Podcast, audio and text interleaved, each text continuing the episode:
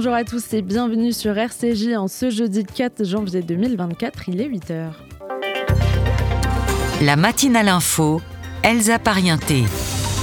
Au programme de cette matinale, tout d'abord l'actualité en Israël avec notre correspondant sur place, Gérard Benamou. Bonjour Gérard.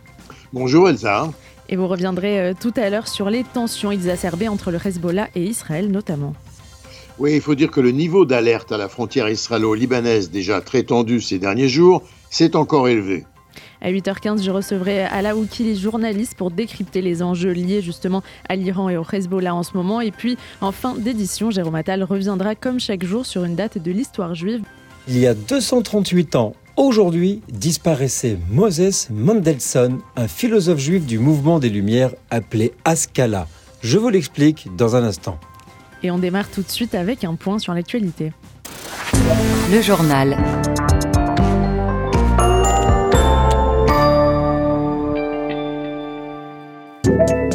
L'armée israélienne a confirmé que l'otage israélien Sahar Barour enlevé lors de l'attaque terroriste du 7 octobre par le Hamas avait été tué lors d'une opération de sauvetage à Gaza en décembre. À ce stade, on ne peut pas déterminer les circonstances de sa mort et s'il a été tué par des tirs de nos forces ou s'il a été assassiné par le Hamas, a précisé l'armée dans un communiqué.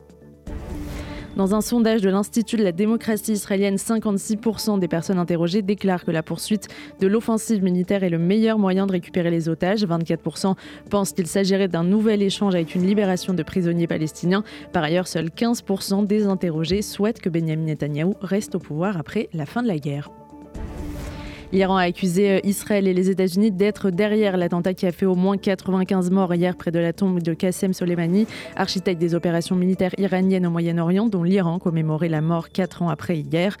une double explosion a eu lieu près de la mosquée Saeb al-Zaman où se trouve la tombe du général Soleimani à Kerman dans le sud de l'Iran. Une foule compacte composée de représentants du régime et d'anonymes y était rassemblée pour une cérémonie. Le chef de la diplomatie européenne, Joseph Borrell, a adressé ses condoléances à Téhéran lors d'un appel avec le ministre iranien des Affaires étrangères, après ce que Joseph Borrell a décrit comme une attaque terroriste ayant tué 95 personnes. Le chef de la diplomatie américaine, Anthony Blinken, part ce soir pour une nouvelle tournée au Moyen-Orient dans l'espoir d'éviter une expansion de la guerre à Gaza. Après l'élimination au Liban du numéro 2 du Hamas et des explosions mortelles en Iran, aucun pays n'a intérêt à une escalade, a déclaré Matthew Miller, le porte-parole de la diplomatie américaine. Le Hamas dispose toujours d'importantes capacités à Gaza, a affirmé hier un porte-parole de la Maison-Blanche, mais les Israéliens ont, je cite, eu un impact sur la capacité de commandement et d'organisation du Hamas, sa capacité à renouveler ses ressources et franchement à diriger ses troupes, a-t-il affirmé. Nous pensons que réduire et défaire les capacités du Hamas à mener des attaques à l'intérieur d'Israël est un objectif absolument réalisable pour les forces militaires israéliennes, a ajouté John Kirby. La plus haute juridiction de l'ONU entendra la semaine prochaine les arguments de l'Afrique du Sud et d'Israël après le dépôt par prétoriat d'une requête contre Israël pour génocide dans la bande de Gaza. L'Afrique du Sud souhaite que la Cour internationale de justice ordonne d'urgence la suspension des opérations militaires à Gaza, estimant qu'Israël, je cite, s'est livré, se livre et risque de continuer à se livrer à des actes de génocide contre le peuple palestinien à Gaza selon la juridiction. Israël rejette avec dégoût la diffamation propagée par l'Afrique du Sud et son recours à la Cour internationale de justice a réagi sur X le porte-parole du ministère israélien des Affaires étrangères, Lior Hayat. La désormais ex-présidente de l'université Harvard aux États-Unis a reconnu hier, au lendemain de sa démission, avoir commis des erreurs, mais elle estime avoir été la cible d'une campagne continue de mensonges et d'insultes. Ceux qui ont fait campagne sans relâche pour m'évincer depuis l'automne ont souvent fait usage de mensonges et d'insultes à dominem, pas d'arguments raisonnés, écrit-elle dans un éditorial publié par le New York Times, rappelons-le, lorsque l'élue républicaine Elise Stefanik avait demandé si appeler au génocide des Juifs violer le règlement sur le harcèlement à Harvard, oui ou non, Claudine Gay avait répondu Cela peut en fonction du contexte. Une épicerie euh, fine de Toronto, dont le propriétaire est juif, a été visé par un incendie criminel et haineux hier, selon la police qui a ouvert une enquête. Personne n'a été blessé. Selon les médias torontois, un graffiti Free Palestine avait été peint sur les portes de l'établissement. Des situations comme celle-ci secouent les gens, diminuent notre sentiment de sécurité et d'appartenance, a réagi la maire de Toronto, Olivia Shaw, sur X. Youssef Attal, footballeur international algérien de l'OGC Nice, a été condamné hier à 8 mois de prison avec sursis à 45 000 euros d'amende pour avoir partagé une vidéo appelant à un jour noir sur les juifs. Condamné pour provocation à la haine en raison de la religion, Youssef Attal devra également publier à ses frais cette condamnation dans le quotidien régional Nice Matin et dans le journal Le Monde, a précisé le tribunal correctionnel de Nice. La justice a été rendue. Il faut que les personnes qui profitent de leur notoriété pour propager la haine sachent qu'il y a une contrepartie, a déclaré maître David David avocat du CRIF Sud-Est. Une enquête a été ouverte après la découverte de tags à caractère antisémite à proximité d'un rond-point sur la route de l'aéroport de Calvi, annoncé le parquet de Bastia hier. Les inscriptions ont été taguées dans la nuit de lundi à mardi autour de ce rond-point, écrites en lettres noires sur des panneaux, murs ou trottoirs. Elles contenaient notamment le message Juif Fora, FLNC, IFF, Juif dehors, Front de Libération Nationale Corse, les Français dehors. La maire euh, de Calvi a fait effacer ces inscriptions, tandis qu'une enquête pour dégradation par inscription a été confiée à la gendarmerie. Et enfin, la Cour de cassation a rejeté le pourvoi de Tabouaf qui contestait sa condamnation pour injure publique raciste après avoir qualifié la syndicaliste policière Linda Kebab d'arabe de service dans un tweet ensuite effacé. La Cour d'appel de Paris avait confirmé en octobre 2022 le jugement du tribunal correctionnel qui avait reconnu coupable Tabouaf en septembre 2021. Il avait condamné à une amende de 1000 euros avec sursis contre 1500 euros euh, initialement prévus en première instance. Le tweet de Tabouaf était méprisant à l'égard de Linda Kebab, défini par sa seule origine supposée et désignée par un terme outrageant et dépasser les limites admissibles de la liberté d'expression, écrit la Cour de cassation dans son arrêt. Vous écoutez RCJ, il est 8h06 et dans un instant l'actualité en Israël avec notre correspondant sur place Gérard Benamou.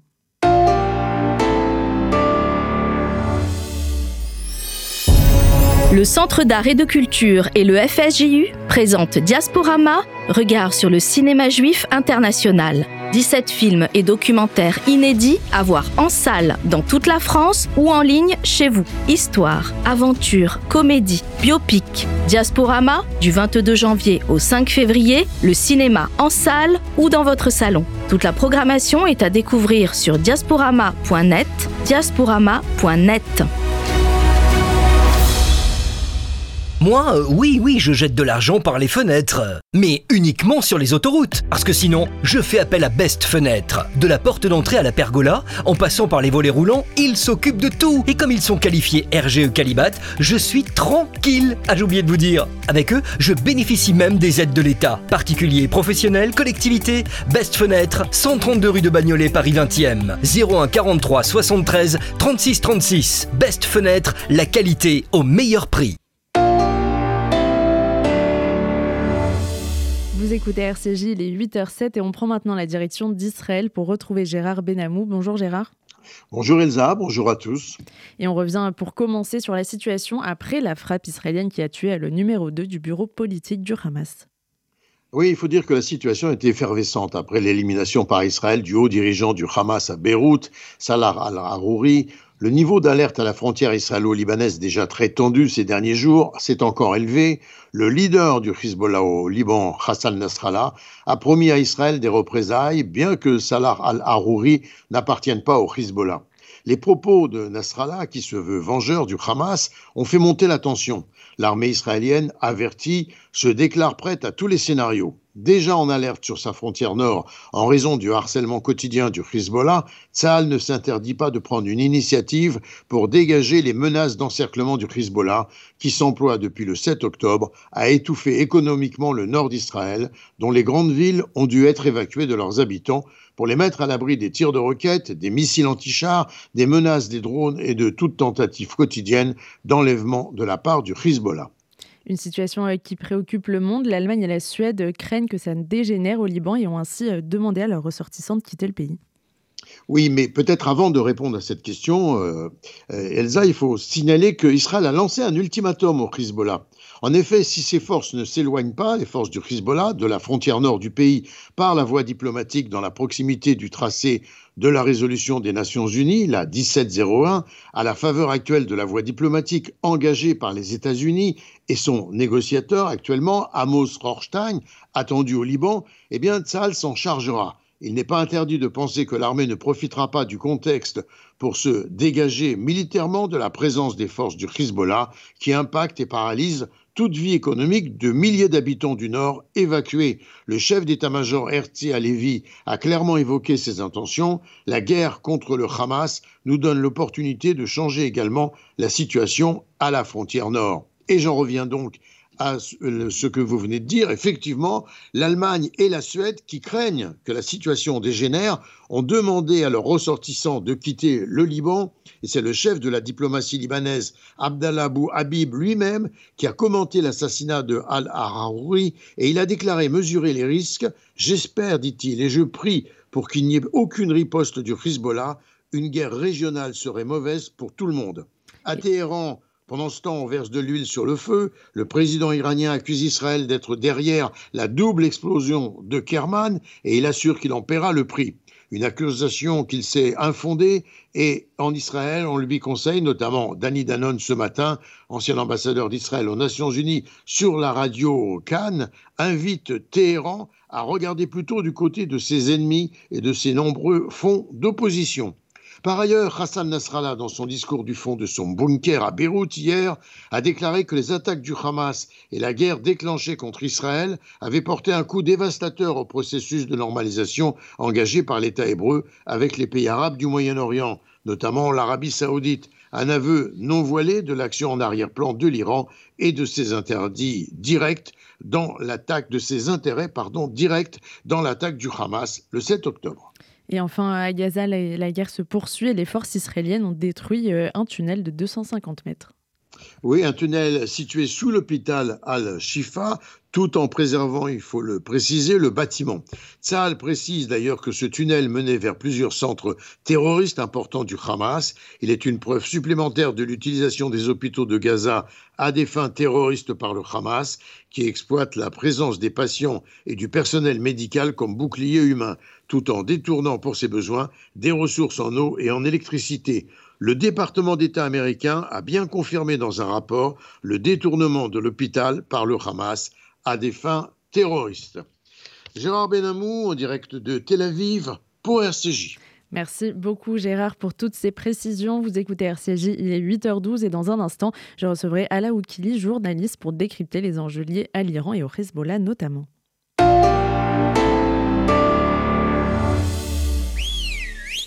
Bonjour, c'est Ilan Zawi, Adama. Il y a 45 ans, nous avons commencé notre carrière. Et donc les 10, 11 et 13 janvier à l'espace Rachi, nous ferons nos adieux.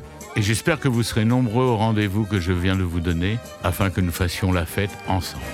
Adama, les derniers concerts à l'espace Rachi, réservés très vite 01 42 17 10 36 01 42 17 10 36 et culture-juive.fr. RCJ. Vous écoutez RCJ, il est 8h13 et nous sommes avec Ala Oukili, journaliste. Bonjour. Bonjour Elsa. Et on va euh, revenir sur les événements euh, de ces derniers jours au Liban, en Iran. Hier, les explosions qui ont fait 95 morts en Iran ont eu lieu à un moment d'hommage rendu à Soleimani, mort il y a 4 ans. Euh, qui était-il et en même temps qui semblait visé lors de cette explosion? Alors, je vais, je vais éviter à vos auditeurs euh, la biographie très classique de, de Soleimani. On va, on va, on va s'attaquer à ce qu'il incarnait peut-être. Il était, euh, euh, pour ainsi dire, l'homme le plus fiable. C'était le, plus loyal et le plus compétent du, du guide suprême, l'ayatollah Ali Khamenei. C'était un véritable croyant en la révolution qui, qui, qui a exprimé de sa volonté, sa volonté donc d'être martyrisé pour la cause. Il était le, chef de ces forces spéciales euh, qui s'appellent les forces al-Quds et qui étaient très célèbres euh, pour euh, justement mener les opérations spéciales extérieures du corps des gardiens de la révolution, de la campagne d'expansion et du terrorisme de la République islamique au Moyen-Orient et au Golfe. Donc avant son assassinat, le 3 janvier de par l'armée américaine à Soleimani, c'était un peu le général, le puissant du Moyen-Orient. Il était également l'une des personnes les plus populaires d'Iran, à tel point qu'il a été présenté à de nombreuses reprises comme candidat à la présidentielle, et il est très connu pour être l'architecte du célèbre arc d'influence dont on entend énormément parler aujourd'hui, comme étant l'axe de résistance. C'est grâce à lui donc qu'une alliance tactique a été notamment faite avec la Russie de Vladimir Poutine, que la fourniture d'armes, de conseils et d'argent ont été assurées aux milices chiites dans divers pays. Et, et c'est cette construction hein, dont on voit les résultats aujourd'hui, euh, qui a, qui a permis à, à, à des pouvoirs militants euh, d'insurger, euh, alliés à un pouvoir étatique euh, qui se construit euh, sur la base du modèle du Hezbollah au Liban, d'être répliqué donc à travers la Syrie, l'Irak ou encore le Yémen, comme on le voit aujourd'hui avec les Houthis. Donc euh, voilà, ce, ce, comme on peut dire, son, son héritage aujourd'hui. Et il a été euh, inhumé donc après sa mort à Kerman, dans sa, ville de naissance euh, au sud-est du Liban, le 7 janvier 2020. Et depuis, des milliers de personnes viennent se recueillir sur sa tombe à la date anniversaire de sa mort. Et c'est à cette occasion, effectivement, qu'hier, a eu lieu une double explosion euh, dont on effectivement on, on soupçonne aujourd'hui euh, euh les ennemis euh, les ennemis les ennemis de l'Iran on entend des rumeurs pas mal de rumeurs qui laisseraient entendre euh, que euh, ceux qui étaient visés étaient Léo euh, Bonnet de, la garde de la Révolution islamique, mais qu'il n'était pas présent. Il y a des, des, des tout, on entend tout et n'importe quoi pour l'instant. On va, on va, on va attendre d'en savoir un petit peu plus avant, avant de, de se précipiter là-dessus. Hier, en tout cas, Hassan Nasrallah s'est exprimé dans un long discours. Une seconde partie euh, est prévue demain. Qu'est-ce que vous en retenez? Est-ce que euh, c'est une adresse comme il fait euh, fréquemment et comme il avait fait il y a quelques jours, semaines, il me semble? Ou est-ce que là, il y avait vraiment une dimension différente? Alors, euh, c'est vrai que le, le chef euh, de, du Hezbollah, Nasrallah, s'adresse très régulièrement euh, à, à, à, ses, à ses sous-fifres, notamment une, une, fois par semaine. Mais là, depuis, depuis les pogroms du 7 octobre, on note donc voilà trois, trois discours importants. celui d'hier en faisait effectivement par, partie. Il a, il a, il a donc d'abord, il, a, il, a, il a réagi à, à, l'occasion de l'hommage rendu donc à, à Qassem Soleimani euh, dont on vient de, parler euh, à l'occasion de l'anniversaire de sa mort, mais également à l'occasion de euh, cette frappe euh, euh, qui, a, touché le, sud de Beyrouth et à la suite de laquelle le le, le, numéro 2 du Hamas, Salah al-Arouri, a été euh, a été assassiné. Donc euh, Nasrallah a d'abord répété ce qui a été annoncé tout de suite hein, après ses frappes sur la banlieue de Beyrouth, euh, en, en, disant que cet assassinat ne resterait donc pas sans riposte ou impuni et qu'il s'agissait d'une grave agression contre le Liban. Il a également euh, pris le temps, euh, comme euh, ça devient une habitude d'ailleurs, de laver les proxys de l'Iran, hein, dont son propre mouvement fait partie, des accusations d'être des proxys de l'Iran, donc ni le Hezbollah, ni les Houthis, ni les factions euh, opérant en Syrie et en Irak n'agiraient dans l'intérêt du régime des Mollahs. Il a, euh, il a ensuite donc menacé Israël du fait euh, qu'une guerre contre le Liban coûterait beaucoup trop cher et que son armée l'amènerait sans obéir à un quelconque code, sans aucune, aucune donc limite. Et il a déclaré que la branche armée du Hamas était le grand vainqueur en matière d'image de ces trois derniers mois de guerre à l'international, mais également auprès des Palestiniens, quand il a ajouté Israël aurait échoué sur le plan moral du droit international, tout en n'ayant rempli aucun de ses objectifs, pas même ramener les otages. C'est un élément de galvanisation classique, ce discours sur l'affaiblissement d'Israël? C'est un événement très galvanisant, d'autant qu'il joue sur vraiment toutes les cordes sensibles.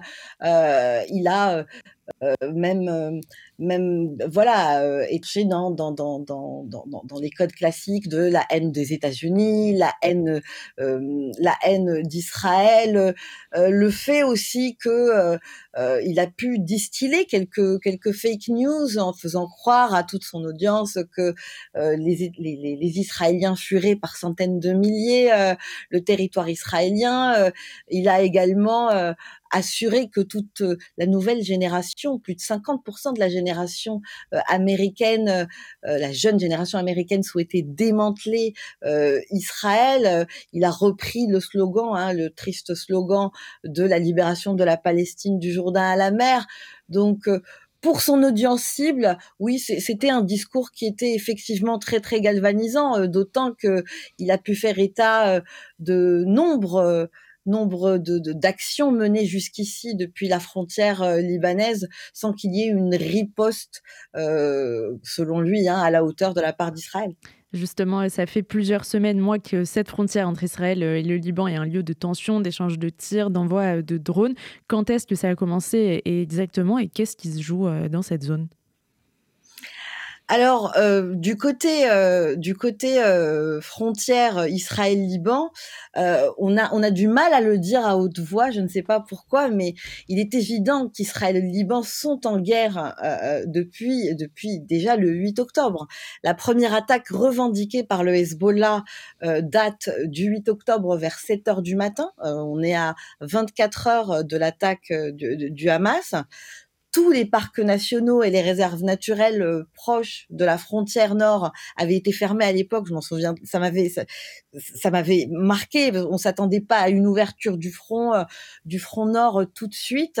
Et, depuis, Israël a évacué des dizaines de milliers d'habitants de villes, de villages proches de cette frontière nord dont beaucoup craignent aujourd'hui de rentrer, hein, tant la menace du Hezbollah demeure.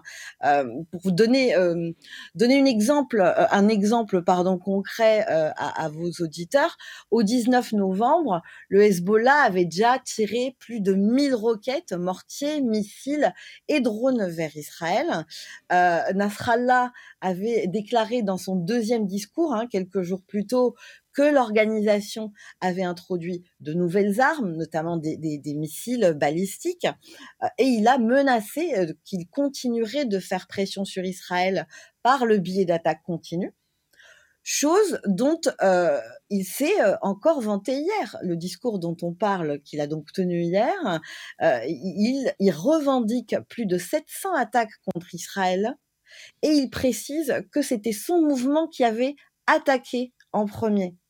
Donc, on parle quand même du groupe le plus armé après l'Iran dans la région, sans être une armée officielle, qui disposerait d'un arsenal d'entre eux 120 000, 150 000 roquettes et missiles, un système de défense aérien qui était qui est plutôt étendu, drones et d'un commando.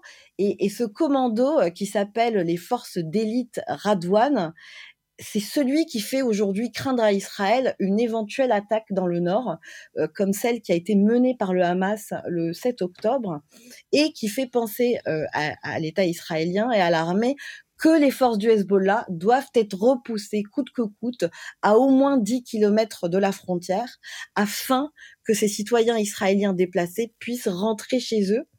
Et je peux vous dire, Elsa, que si l'option diplomatique est envisagée, euh, l'option militaire n'est pas bien loin, parce que depuis le 8 octobre, on ne peut constater que euh, le, que, le fait que l'on s'en rapproche, parce que les échanges de tirs sont réguliers entre le Hezbollah et l'armée, ils sont quasi quotidiens depuis plus de deux mois. Et aujourd'hui, on a une lutte qui s'intensifie avec Israël, qui mène des frappes aériennes à grande échelle, et euh, on peut le voir euh, donc avec l'attentat ciblé qui a eu lieu au sud de Beyrouth, ou encore hier à Nakura, où euh, un, cadre de, du Hezbollah a été éliminé avec trois, trois autres.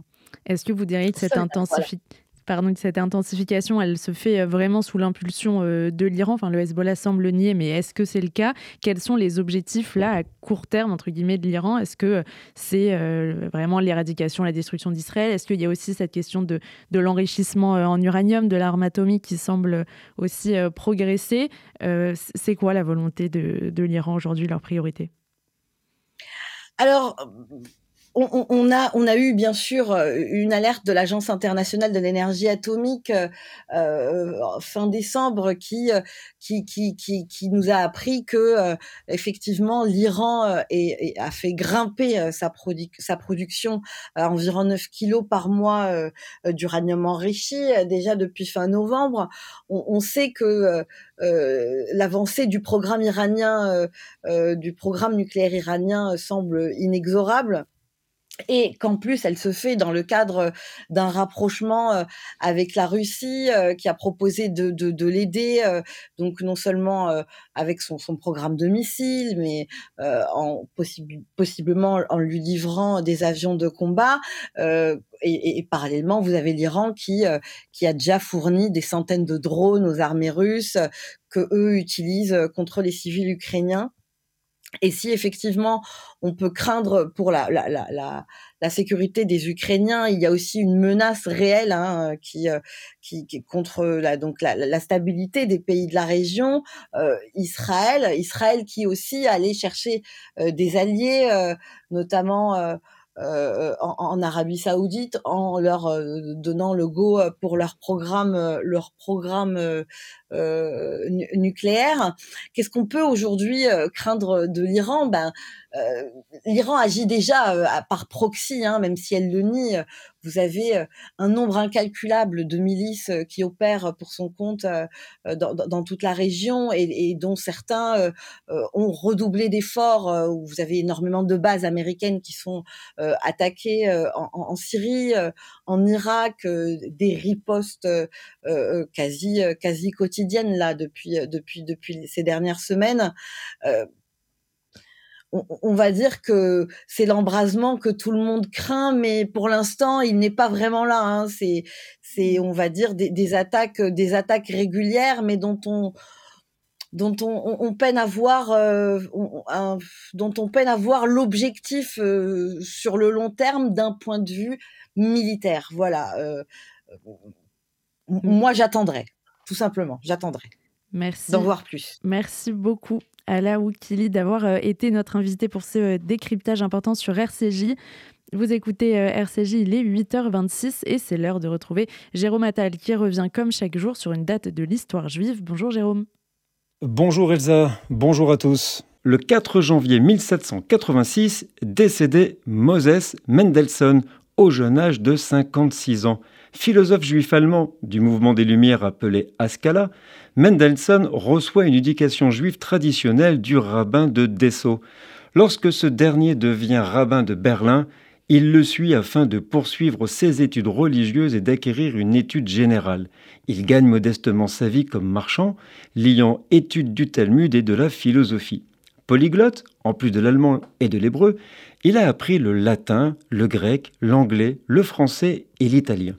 En 1763, le roi Frédéric II lui accorde le droit de résidence à Berlin lorsqu'il l'obtient grâce à son ami le marquis d'Argence, ami du roi et philosophe lui aussi, mais refusera de ratifier son admission à l'Académie en 1771.